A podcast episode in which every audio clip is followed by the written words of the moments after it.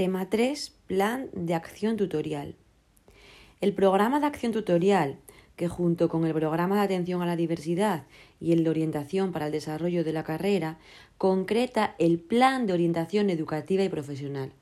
Refleja la organización y sistematización de las acciones que se van a llevar a cabo durante el curso para acompañar al alumnado en su desarrollo personal.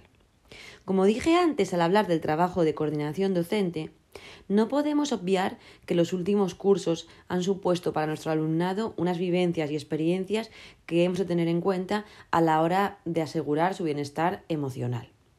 Cada centro, como sucede con el resto de documentos, elabora su propio programa que ha de contribuir a facilitar la comunicación con todo el alumnado y las familias, a mejorar la labor educativa del centro, hacer posible un acompañamiento a todo el alumnado en su desarrollo personal y a organizar la coordinación y colaboración con las familias.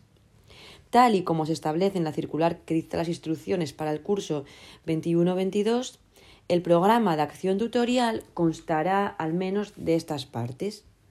Con relación al alumno y al alumnado, se hará una planificación de la evaluación inicial del alumnado sobre aprendizajes imprescindibles, situación socioemocional, para detectar el alumnado desenganchado o que no tenga recursos tecnológicos, etc.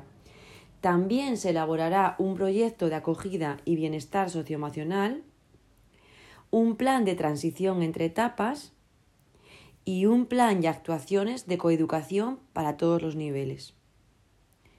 Con relación al profesorado, se planificarán las reuniones de los órganos de coordinación docente para elaborar las programaciones, planificar distintos escenarios de aprendizaje y elaborar planes de refuerzo si hubiese alumnado que no hubiera promocionado. También para evaluar o para hacer un seguimiento de los planes, por ejemplo, como el PROA. Con relación a las familias, se planificará un calendario de reuniones generales ajustándose a las instrucciones de la Consejería en función de la, de la situación sanitaria. Todas estas actuaciones han de llevarse a cabo en cada grupo, ajustándose a las características concretas de los alumnos o alumnas. Es el último punto del epígrafe. ¿Qué propuestas de acción tutorial se pueden desarrollar?